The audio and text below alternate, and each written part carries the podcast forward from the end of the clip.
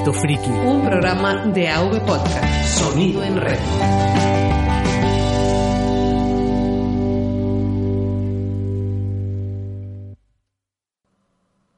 Buenas y bienvenidos a Reto Friki en su versión express. En esta ocasión para hablar de un libro. Un libro eh, pues bastante especial. Un libro que se titula La vieja guardia y que, bueno, eh, como sabéis, en estos episodios express lo que hablamos son de cosas que Igor y yo conocemos y que creemos que os pueden gustar. Y, como os decía, eh, Igor también está al otro lado para hablar de, de este libro. Hola Igor. Hola, muy buenas a todos. Sí, como los suelen ser los episodios express, eh, son cosas que bueno ya hemos visto, ya hemos leído, ya hemos jugado los dos, pero que nos parecen bueno, cosas interesantes para que vosotros también descubráis si no las conocéis y que bueno os podamos despertar un poquito el gusanillo para que veáis eh, la serie o leáis el libro. En este caso os hemos traído el libro La vieja guardia de John Scalzi. Había ganas de, de, hablar de un libro, ¿verdad? Eh, al último libro de que hablamos, bueno, es que solo hemos hablado de un libro, el de Ready Player One. Sí, y te, te, teniendo en cuenta que pff, tardaste unos mesecillos en leerlo, pues bueno, ha sido complicado. No me lo vas a perdonar nunca. No, no, voy a sacar el tema cada vez que hablemos. lo voy a comentar. Pero bueno, eh, a los dos nos gustan mucho los libros. Yo antes leía mucho más, eso es verdad, porque tenía más tiempo. Pero, y además, en este caso, un libro de ciencia ficción que si hay que elegir un, un, tema, seguramente sea de los temas que más nos gustan. Sí, sí. Mm. La verdad es que la, la, Vieja Guardia es un libro que se lee fácilmente. Eh, bueno, forma parte de, de, una trilogía, luego ha habido más eh, librillos que han ido continuando la, la, saga, pero se lee muy deprisa. Es un libro cortito de 300 y pocas páginas. Es, es algo que bueno, te lo puedes leer en, en 3-4 tardes sin ningún problema. ¿no? Es un libro ligero. Mm. A mí me parece un libro mmm, muy bueno para recomendar a una persona joven que esté empezando con la lectura y que, bueno, pues eh, quiera leer algo ligero, pero muy, muy divertido, muy, muy absorbente, como quien dice, ¿vale? Porque este es uno de esos libros que te pones con él y te lo ventilas en dos tardes. Tiene, tiene una curiosa mezcla de, de esa ligereza con ciertos toques de ciencia ficción bastante hard, de, de la que te ponen casi las, las, las ecuaciones eh, físicas de, que justifican la tecnología que, que, de lo que está ocurriendo, y, y humor, muchísimo humor. O sea, mm. muchísimo, muchísimo humor. Cuidado, eh.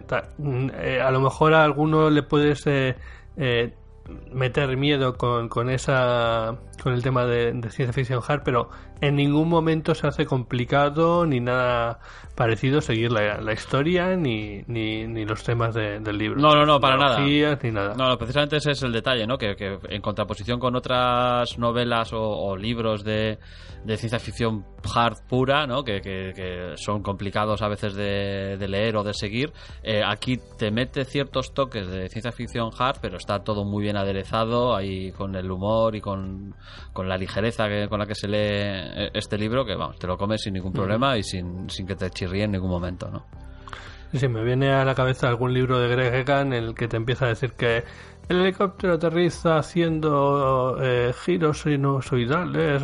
Y dices, pero, pero ¿qué me estás contando? Sí, en sí. fin. O, o, algunos libros navales que, vamos, te, te, lees cuatro o cinco capítulos y dices, mira, o sea, voy a comprar un barco y salir a la mar porque soy perfectamente capaz de capitanear ahora mismo. Sí, sí. Eh, pero bueno, vamos a centrarnos en, en, el caso que hablamos. Y en particular, eh, La vieja guardia es un libro escrito por John Scalzi, un autor de, bueno, que nació en el 10 de mayo de 1969. O sea, es una persona que ahora mismo tiene 40 y muchos. 50. Sí, 49. Bueno, está a punto de cumplir 50, ¿no? Casi, casi 50. Casi, casi 50. Como como diría el amado líder, la, la, mejor edad. Sí, sí, sin duda. Estadounidense, de California, creo. Mm, sí. Y filósofo. Eh, lo que se deja ver en parte de, de los libros.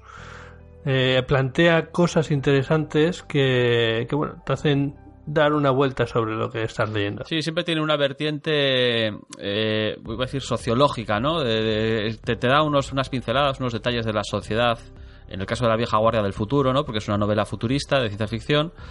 Eh, pero bueno, te habla de cómo se organiza, de cómo afecta la tecnología a, a esa sociedad, qué cosas cambian. Entonces, siempre tienes un poco esa vertiente, ¿no? Pero sin llegar a profundizar mucho, pero bueno, que, que es- está bien. Es- son esas pinceladas. Sin llegar a. Sin llegar a hacerse pesado. Sin llegar a hacerse pesado, sí. Exacto, sí. Eh, bueno, eh, el hombre trabaja como periodista, escribiendo columnas durante un tiempo. eh, y es curioso porque este es su primer libro, La, La vieja guardia. Y Bueno, es, es su primer libro publicado. publicado, sí, Sí. cierto. Es el primer libro que publicó, La vieja Que lo guardia. publicó en, en 2002, por cierto. Ujú. 2005. En 2005, en 2005. El, el que publicó. Eh, el, su primer libro public- eh, public- perdón, el primer libro publicado es este, La vieja guardia, que fue en 2005, pero a- antes había escrito otro libro en 2002 que era el de Agent to the Stars. Vale, error mío. Está, está mal escrito en el guion, entonces. Vale, eh, cierto, sí. Hay to the Stars que tiene de particularidad que lo escribió, bueno, lo publicó de forma gratuita en el blog. Él, él- Eh, él- él tiene un blog bastante conocido que es eh, Whatever, que, whatever, que es- Whatever. sí, que sería algo así como lo que sea, ¿no? O- porque sí. habla de lo que le da la gana, básicamente, ¿no? Eh, que bueno, contaba que su intención era conseguir prácticas, o sea, conseguir práctica, eh, acostumbrarse a escribir columnas y entonces eh, eh, empezó a publicar en el blog eh, a dos columnas, ¿no? Como si fuese un- una columna de opinión de, de un periódico. Sí. Al final, la mejor forma de, de escribir bien es escribir, escribir y escribir. Exacto. Entonces, eh, en esa columna eh, de su blog, pues ha escrito de lo que le ha dado la gana durante años y años y años. Y, y hizo esto que, que comentas, ¿no? Que es, es muy curioso. eh, publicó el libro Agent to the Stars en plan novelado, serial, ¿no? Y, y le, pedía, le pedía a la gente que si le gustaba que se lo leyese y que le, le pagasen lo que les apeteciese, un dólar, ¿no? Un dólar. Que, bueno, un modelo raro Me- de, de publicación de libro. Raro, pero que lo hemos visto en más sitios. O sea, sí me suena de primeras que Juan Gómez Jurado, ¿he dicho bien el nombre? Ah, es verdad, puso, pos- puso Eh. varias novelas suyas a un euro, es cierto. Ujú. Sí, sí.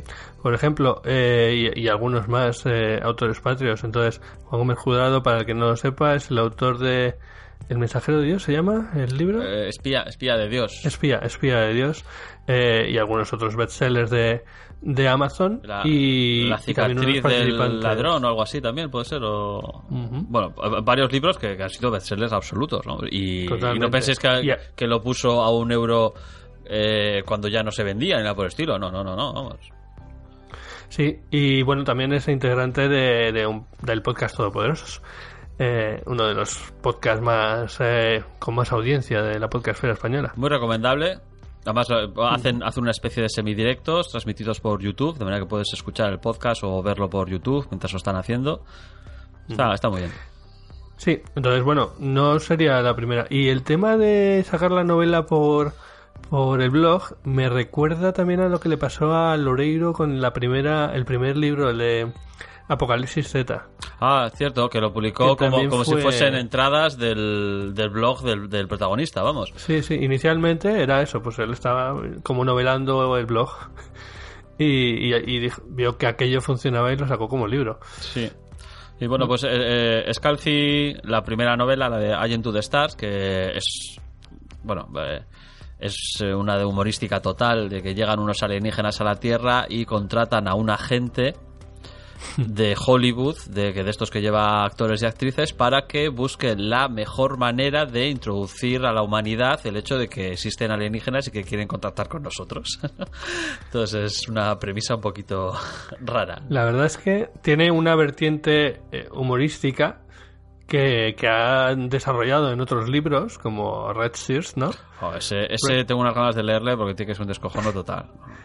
Sí, vamos, eh, eh, eh, la- en principio el planteamiento del libro es, es, eh, es, es muy bueno. El de los Red son los típicos que va, cuando se tra- tra- trasladaban... tra- ¿Trasladaban? No. Cuando se- sí, cuando se, cuando se teletransportaban los de esta, en la Star Trek la clásica, sí, en la Star Trek clásica cuando se teletransportaban, el típico equipo de superficie iban Spock, eh, Kirk, McCoy y un cuarto. Y el cuarto era alguien, un Red Shirt, eh, un tripulante genérico vestido con una camiseta roja que sabías que iba a morir.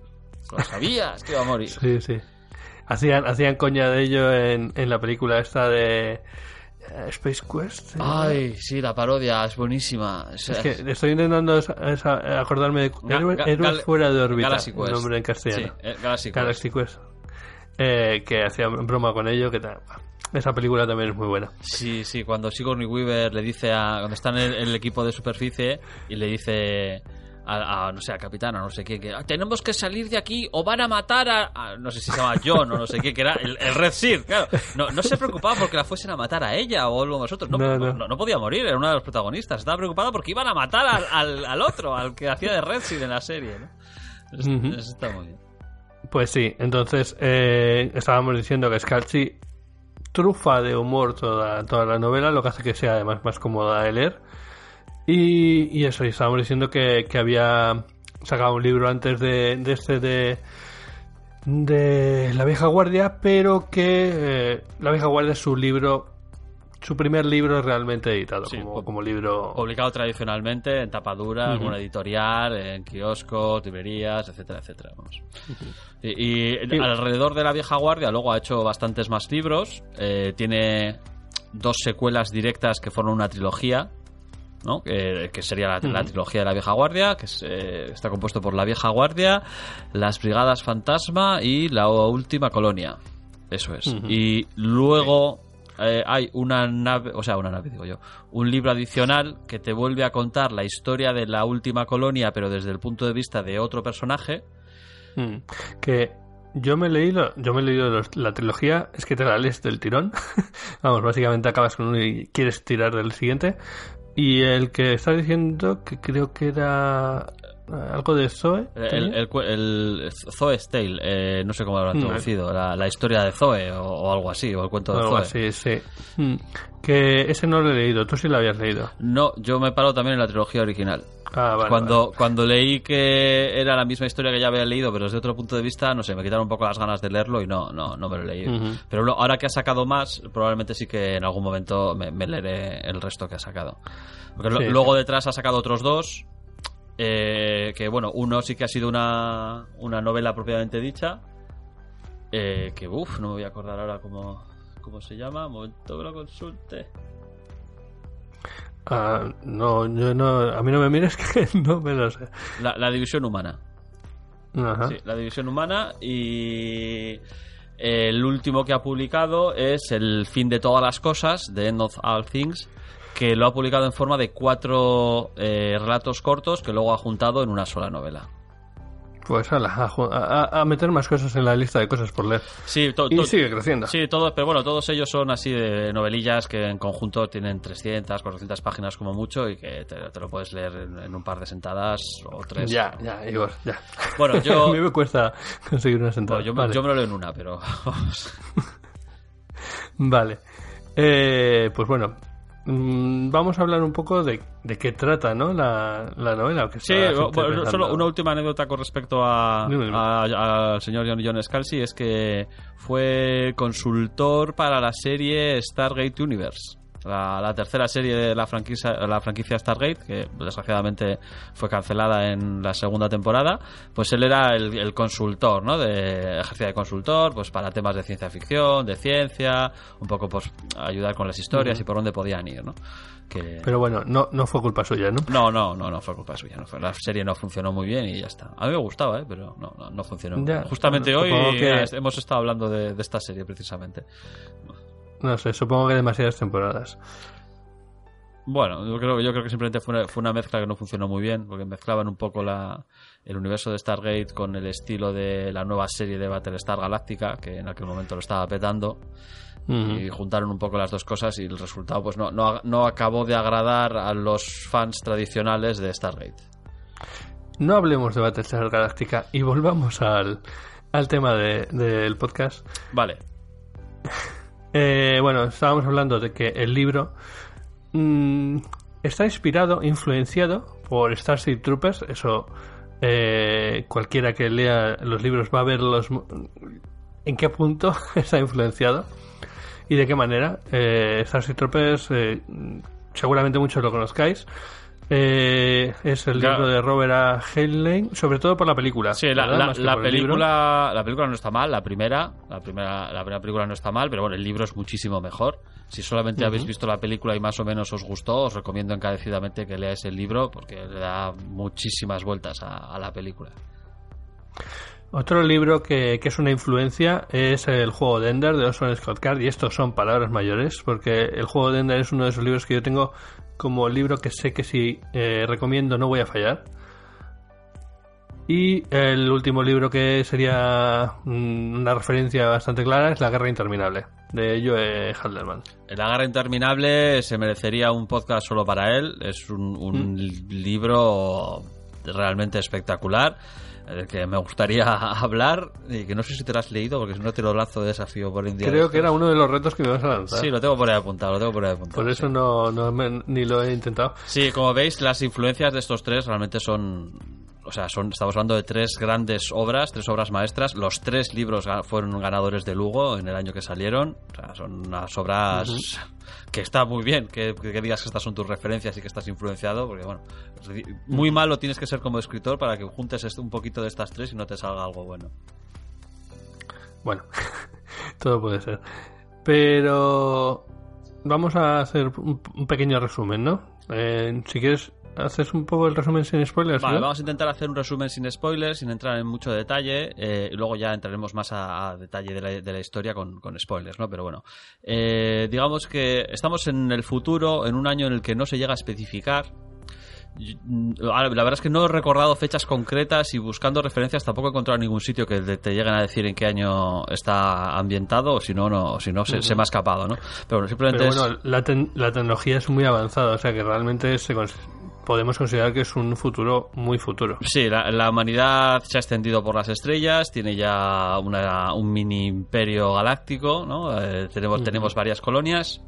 Se ha contactado con muchas razas alienígenas, eh, razas alienígenas inteligentes, algunas no inteligentes, las hay planetas eh, habitados por estas razas. Eh, en este caso ha habido muchos problemas de con primeros contactos eh, que han acabado en violencia y guerras. Ha habido varias guerras en las que la humanidad ha estado involucrada.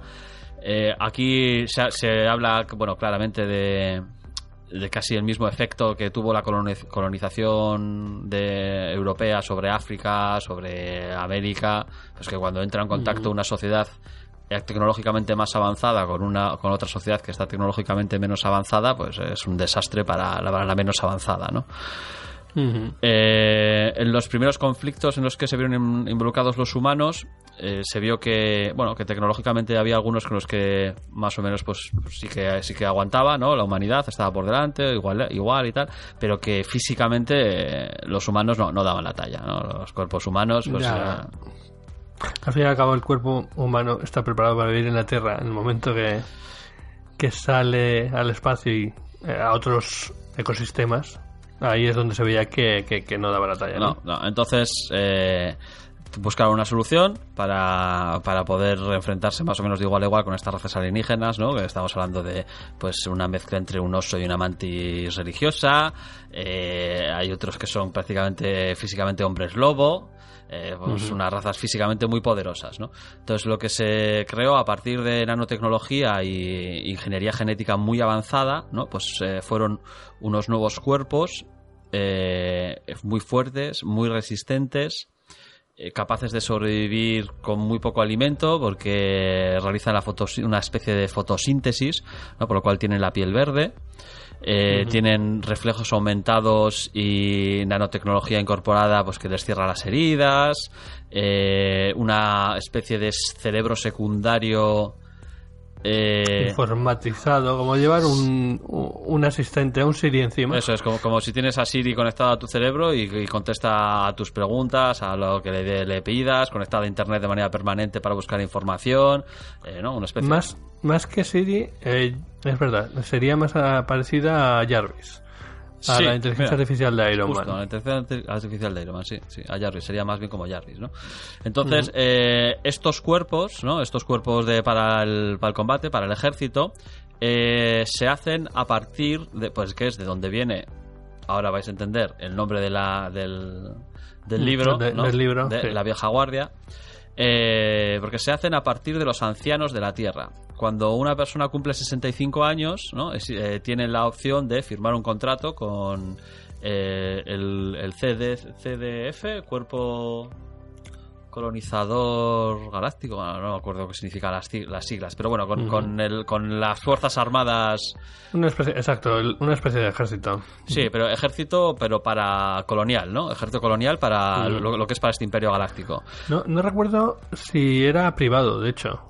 Eh, era un cuerpo independiente de lo que es el ejército de las naciones, ¿no? O sea, por un lado Ujú. to- todavía quedan naciones, Estados Unidos, tal, no sé qué, que tienen sus propios ejércitos pues tradicionales, ¿no? Como dice, y por otro lado está el, el- este cuerpo galáctico, ¿no? Controlado por una especie de supraorganización en plan ONU, pero muy a lo burro. Más, más galáctico, ¿no? Y tal. Y... Sí, sería como el, eh, en, en Star Wars, eh, Star Wars, no, perdón, en Star Trek, eh, la ¿cómo se llama? ¿La Alianza de Naciones? La Federación.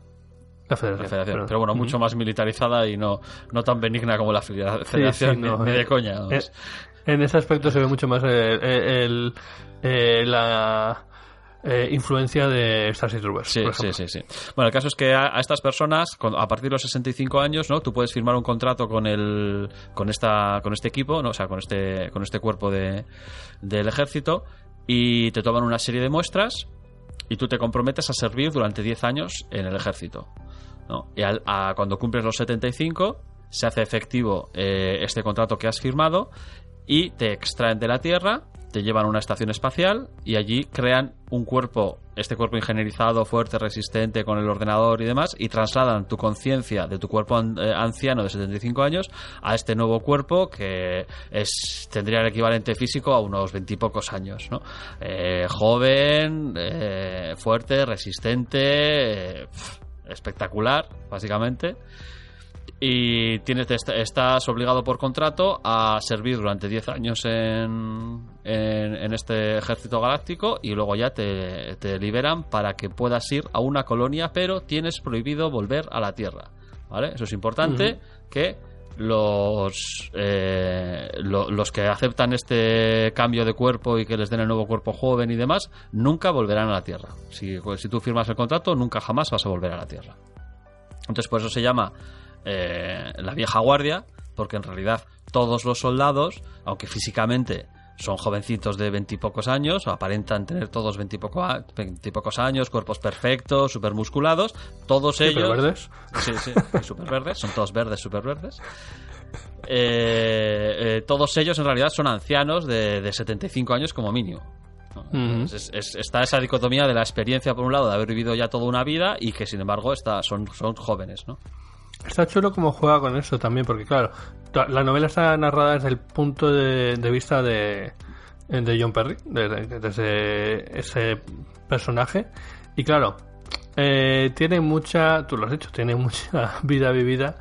Y volver a estar en un cuerpo joven, mm, volviendo a tener cosas que habían dado ya por olvidadas, como quien dice, eh, bueno, pues da mucho juego. Sí, bueno, vamos, directamente lo que te dice es que las primeras dos semanas que dedican todos los ancianos estos, nada más les dan los cuerpos jóvenes, es a una orgía sin fin durante las primeras dos o tres semanas. Vamos, sexo con todos los que pillan por delante, por detrás, por un lado, por el otro por donde, Yo y por quería donde ser sea. más fino, lo había dicho bastante más fino. No, no, bueno. aquí, Vale, no, aquí ha quedado todo muy claro. explícit aquí. Te, te- Pues te- sí. te lo dice claramente, que lo primero que hacen nada más subir a la estación y que les den los cuerpos nuevos, eh, les dan dos semanas de vacaciones y se dedican todos a, a relacionarse con todos, vamos. A recuperar el tiempo. a recuperar el tiempo perdido de los últimos 10 o 15 años. Mm. Bueno, eh, aparte del tema este de los soldados, ¿no? Eh, hay una cosa muy curiosa con lo del colega ordenador este que te ponen en la cabeza, que, Mm. que tú le puedes poner nombre. Jo, ¿te acuerdas cómo le llaman todo el mundo? Sí, sí, claro que sí. De hecho, lo comenté en el primer Droid Talks, en el- Ah. la recomendación friki, creo que fue. Eh, o, o en el que hablamos de los asistentes virtuales. Eh, y lo que dice es que, eh, bueno, a John Perry básicamente le, le habla a ese ordenador. lo- lo- ellos oyen, eh, tienen una, una comunicación no verbal, pero bueno, eh, dentro de la cabeza con ese ordenador. Y de lo primero que hace el ordenador es decirle, bueno, ¿qué nombre quiere darle a, a su asistente para, para llamarle?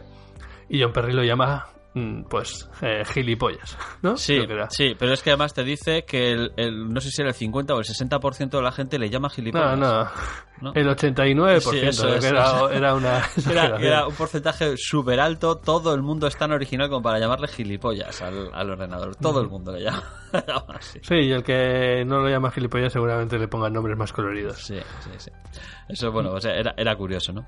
Y luego, pues un, un par de detallitos más antes de pasar a la zona con spoilers.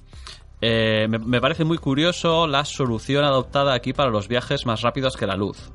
¿No? Hmm. Eh, sí, al final, tú lo has dicho, han descubierto otras eh, especies, etcétera. Entonces, estos humanos modificados que son mandados a distintos sitios para, para lo que les toca hacer, tienen que ser trasladados de alguna forma. Y bueno, Comenta, comenta. No, van, bueno, pues las naves de, viaje más rápido que la luz, en realidad, eh, bueno, te explican, pues un poco, esto es un poco la zona donde se mete más en detallitos de ciencia ficción hard, ¿no? Pero bueno, el caso es que lo, que te explica es que eh, nunca viajan a otra zona del universo, sino que, sino que lo que hacen es viajar a un universo paralelo virtualmente idéntico al que están abandonando, solo que cambian la localización física de la nave, ¿no? Que, abren una especie de agujero negro, entran por el agujero negro y llegan a otro universo que es igualito o prácticamente igual al que acaban de abandonar, las diferencias son ínfimas y que a efectos prácticos es como si hubiesen viajado dentro del mismo universo.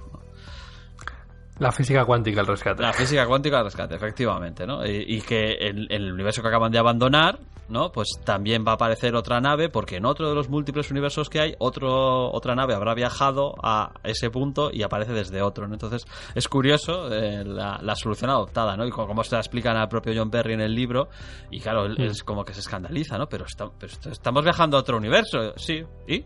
¿Qué más da? Si es, igual. La diferencia entre el que acabamos de salir y el que llegamos es, es cuánticamente despreciable. Así que a efectos prácticos estamos en el mismo universo.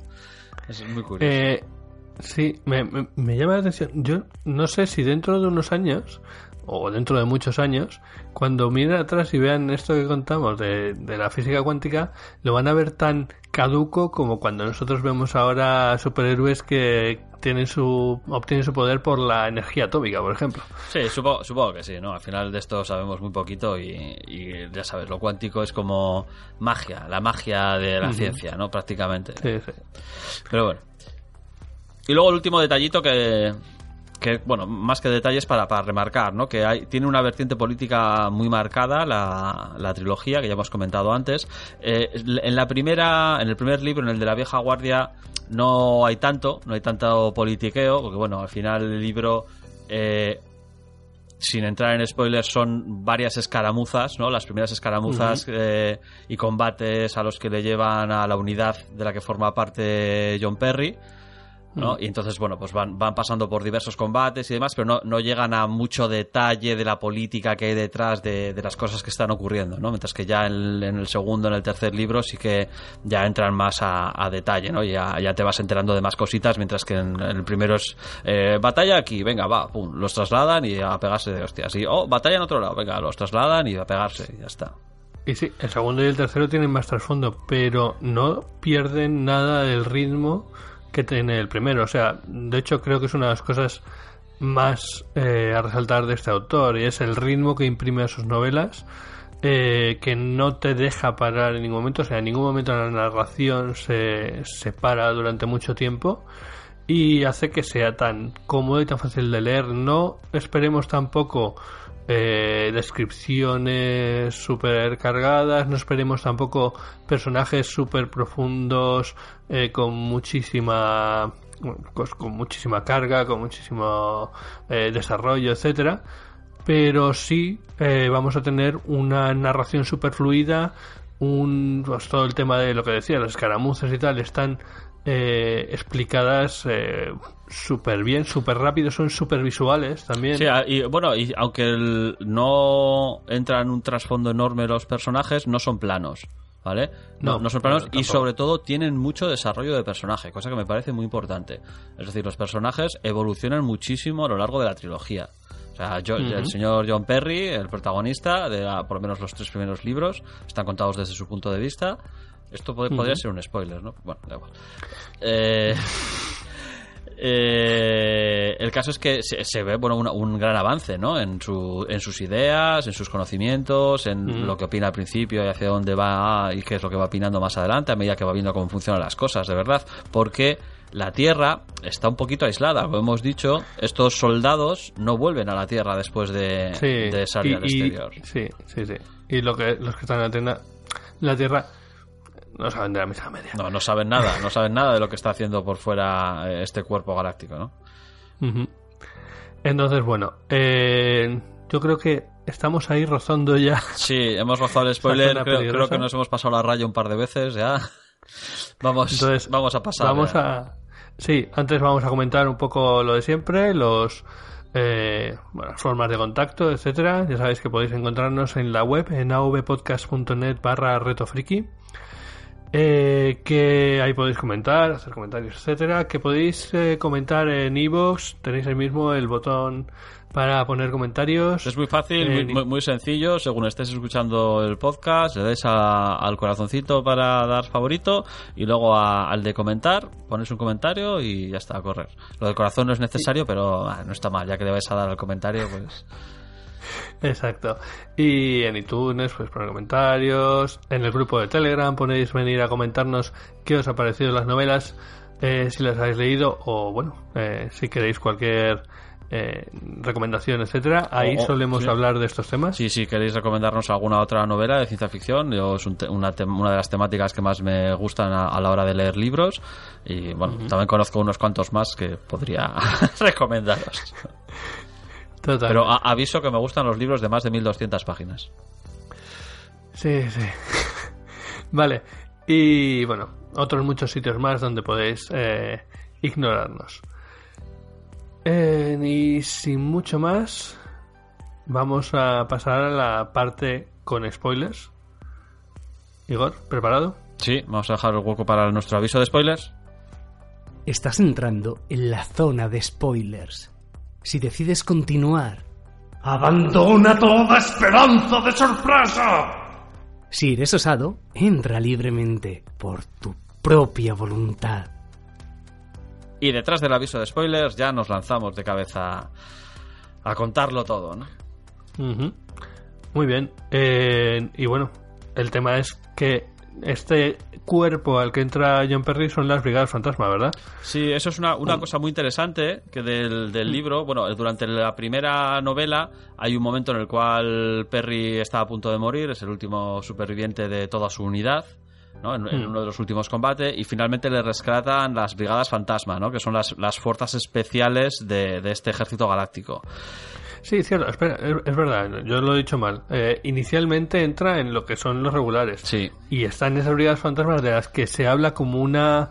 eh, como algo casi legendario. Sí, es la, es la- la brigada de élite. Son las brigadas de élite, Sí. pero de que el, el ejército regular no sabe, no sabe nada de ellos. Solo, pues bueno, tienen sus propias naves, tienen sus propios cuarteles, no se relacionan nunca con, con los normales, ¿no?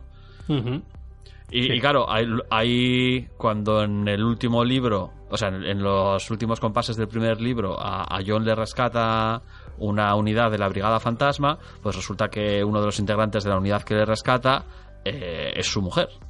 Que su mujer, a- muri- aunque firmó el contrato como él también lo firmó cuando tenía 65 años, no llegó a vivir hasta los 75. Ella murió unos años antes. Entonces se encuentra con ella y el primer libro te deja ahí en el aire, ¿no? De, ¿qué, ah, ¿qué es esto?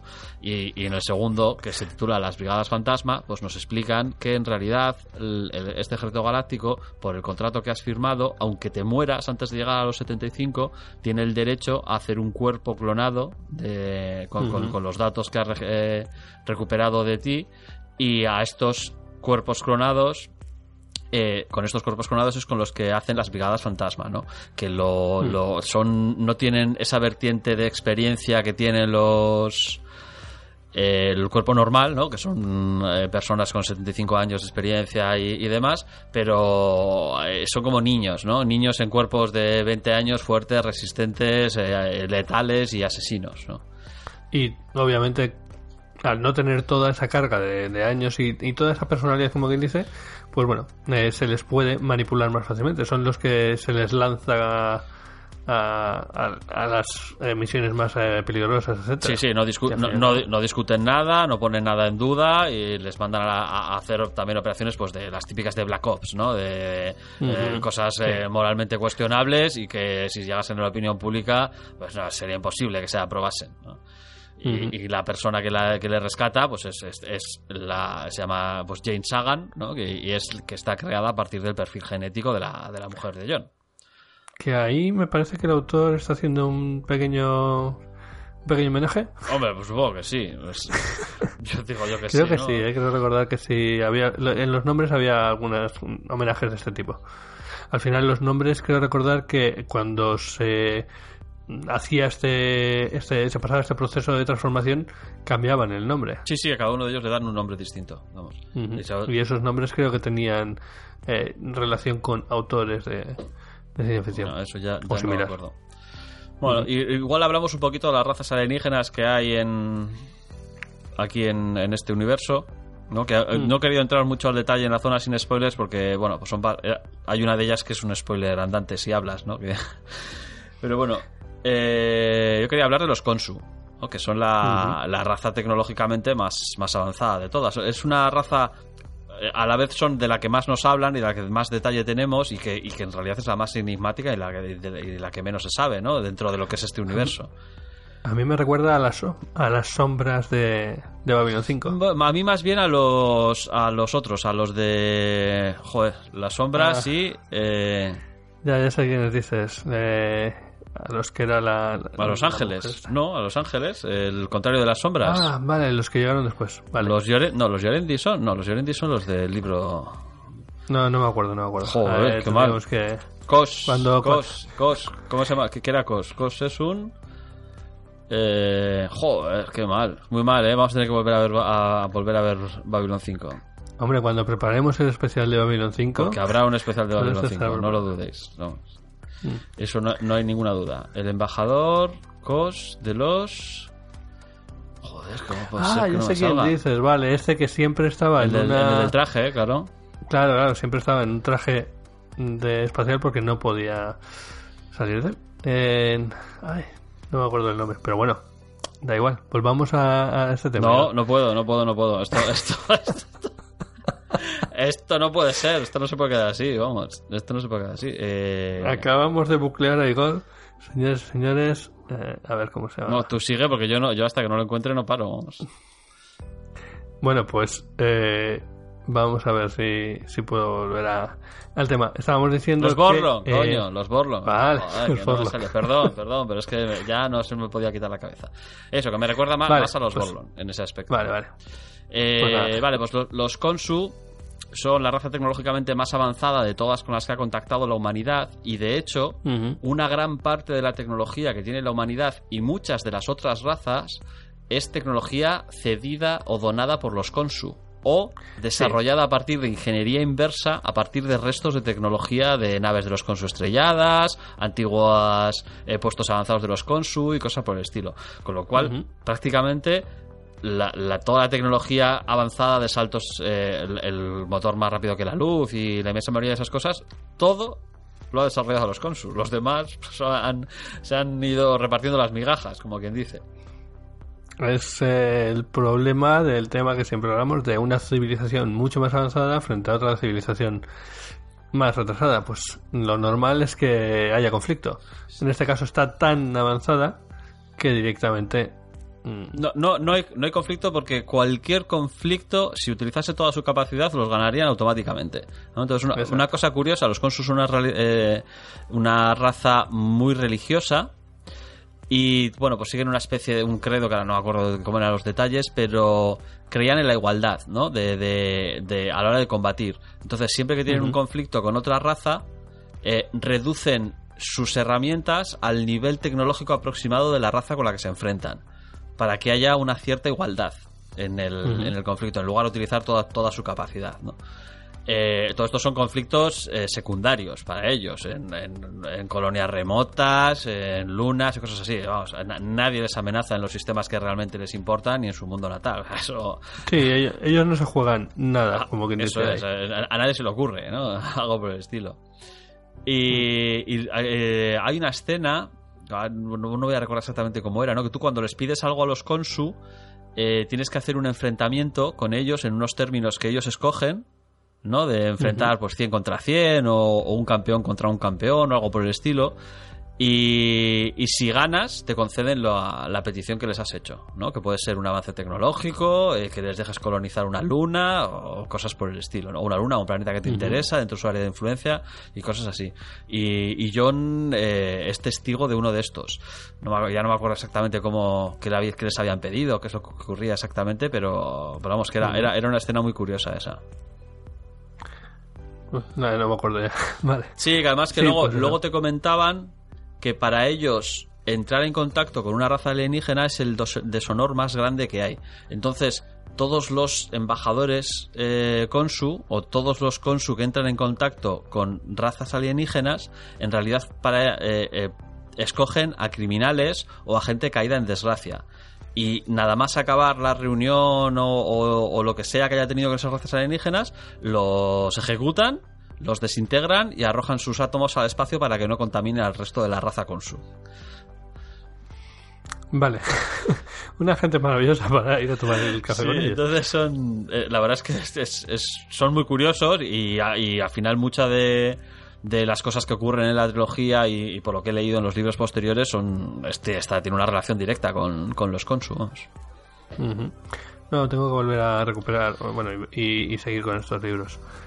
Eh, y vamos, pues es lo que es. Me gusta el planteamiento que hace el autor de- del tema. O sea, ahí es lo que estábamos diciendo. Se nota que está preparado, que tiene conocimiento mm, tecnológico, que, que las cosas no salen porque sí, ¿vale? Pero a pesar de toda esta profundidad que tiene, el libro no deja de ser muy, muy ágil, muy, muy divertido, muy joven, muy fresco. Sí, a ver, no, no te cuenta una historia súper original y que no hayas leído nunca, no, al final... mm, Es decir, no, no te, te cuenta conflictos con tres o cuatro razas, dos batallas, una... eh, una especie de imperio galáctico militar y maligno, que es- en realidad son los humanos, porque los malos son los humanos. O sea, a, a medida, que, a medida que avanzan los libros, eh, el, el propio John se re- revela contra la contra el ejército galáctico, no me acuerdo cómo se llama, la- el, el CDF, y, y se pasa al bando de los alienígenas porque es que los humanos son los malos, o sea, son los que estamos exterminando a otras razas y abusando de nuestra tecnología superior heredada de los Konsu. Increíble. ¿Cómo puede ser? Sí, sí, sí, no, no, la verdad es que en ese aspecto es bastante interesante, ¿no? Que el- la evolución de John, de la que hablaba antes, ¿no? De, de soldado que obedece órdenes y ya está, a, a- a final líder de la alianza rebelde contra el imperio galáctico, ¿no? Eh, Sí, está bien. al final tiene una lectura, una segunda lectura interesante el, el libro. Sí, y bueno, y, y también nos habla un poco de eh, la sociedad que no sabe, pero porque prefiere no saber, que en este caso es presentada por la Tierra. La- en la Tierra se vive, se vive estupendamente, porque a, a la Tierra llegan pues, pues los resultados de todas estas colonias robadas a otras razas alienígenas, de esta tecnología. eh, se vive muy bien en la ignorancia. ¿no? De, no, no, no, que- no queremos saber qué es lo que están haciendo por ahí fuera, ¿no? El, el cuerpo galáctico este. No, no, no, prefieren no saberlo. Y, y, y y John, bueno, y, y Jane, ¿no? A medida que avanzan las cosas y, y tal, pues eh, un- realmente lo que quieren hacer es volver a la Tierra para revelar a la humanidad lo que se está haciendo por ahí fuera. Pues sí, sí. Eh, aunque bueno, luego en la colonia perdida diría que el tema más bien ya es como, bueno, pues no vamos a la Tierra, pero vamos a hacer nuestra propia... Alianza Galáctica. Sí, pero al, al final acaban, acaban yendo a, a- a- a comunicar la verdad a los humanos, ¿no? De que, de, de que, de que sepan lo que se está haciendo por ahí Sí, fuera sí. pues y que sea aceptada la humanidad dentro de esta alianza galáctica, pero como un igual, no como un dominador. ¿no? Para hablar de igual a igual con otras razas y no de, de do- imperio dominador como, como estaban haciendo hasta ahora. Sí, sí. Pues bueno, creo que, que queda clara nuestra, nuestra admiración por el libro y nuestra absoluta recomendación. No sé si quieres comentar alguna cosa No, más. a mí, a ver, a ver, quiero decir, no, no se acerca a ninguno de los tres que hemos dicho. O sea, no, eh, tiene influencia de Starship Troopers, del juego de Enders y la Guerra Interminable, pero cualquiera de estos tres es mejor que, que la vieja guardia. Pero cualquiera de estos tres no le gusta a todo el mundo. O sea, hay gente- Eh, sí. Eso es, o sea, Eso te iba a decir, o sea, mejor. Es que es una palabra muy complicada. Claro, claro, o sea, eh, mm, ¿es mejor libro? Sí, eso, eso- cualquiera de esos tres es mejor libro, en mi opinión. ¿no? Que decía, bueno, estos tres ganaron el Hugo los tres y la vieja guardia no lo ganó. Estuvo nominada, pero no, no lo ganó. Ahora, eh, ¿le puedes recomendar a alguien eh, Starship Troopers y que no se lo acabe? Pues sí, le puede ocurrir. La guerra interminable de Hadelman, lo mismo. O sea, tú te puedes leer la guerra interminable y no llegar a la mitad del libro, porque bueno, pues es un poco farragoso. A mí me encanta, pero es un poco farragoso. Sin embargo, la vieja guardia es muy difícil que no te lo acabes. O sea, es- es- son, son 300 páginas que se leen en un pitch pass y es muy entretenido y, y que de esos detallitos de ciencia ficción hard y de sociopolíticos que hemos comentado, te los metes sin que te des cuenta. O sea, no, no es algo que te cuesta, no, no, no, no, te los va metiendo sin darte cuenta. Todo muy bien aderezado y sin ningún problema. Entonces yo, sí, yo lo recomiendo, sin duda. Ah, yo también, desde luego.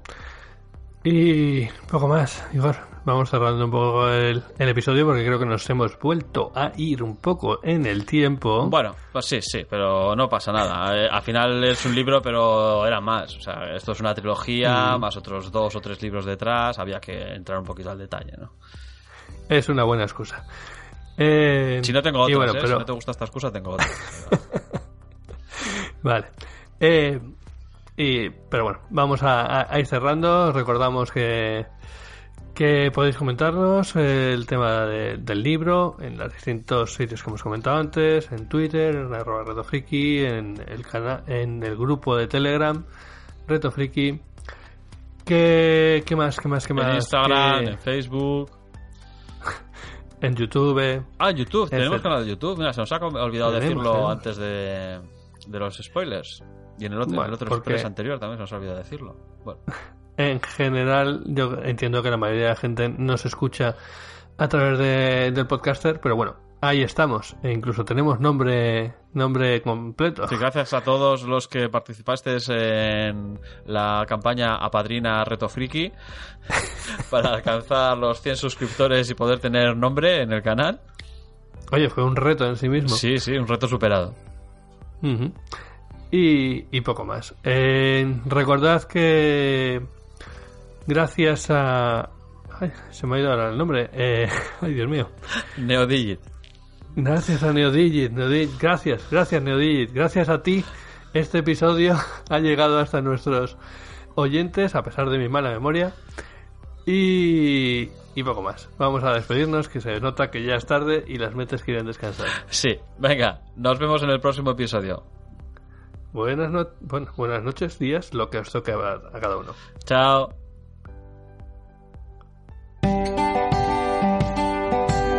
Reto Friki. Un programa de AV Podcast.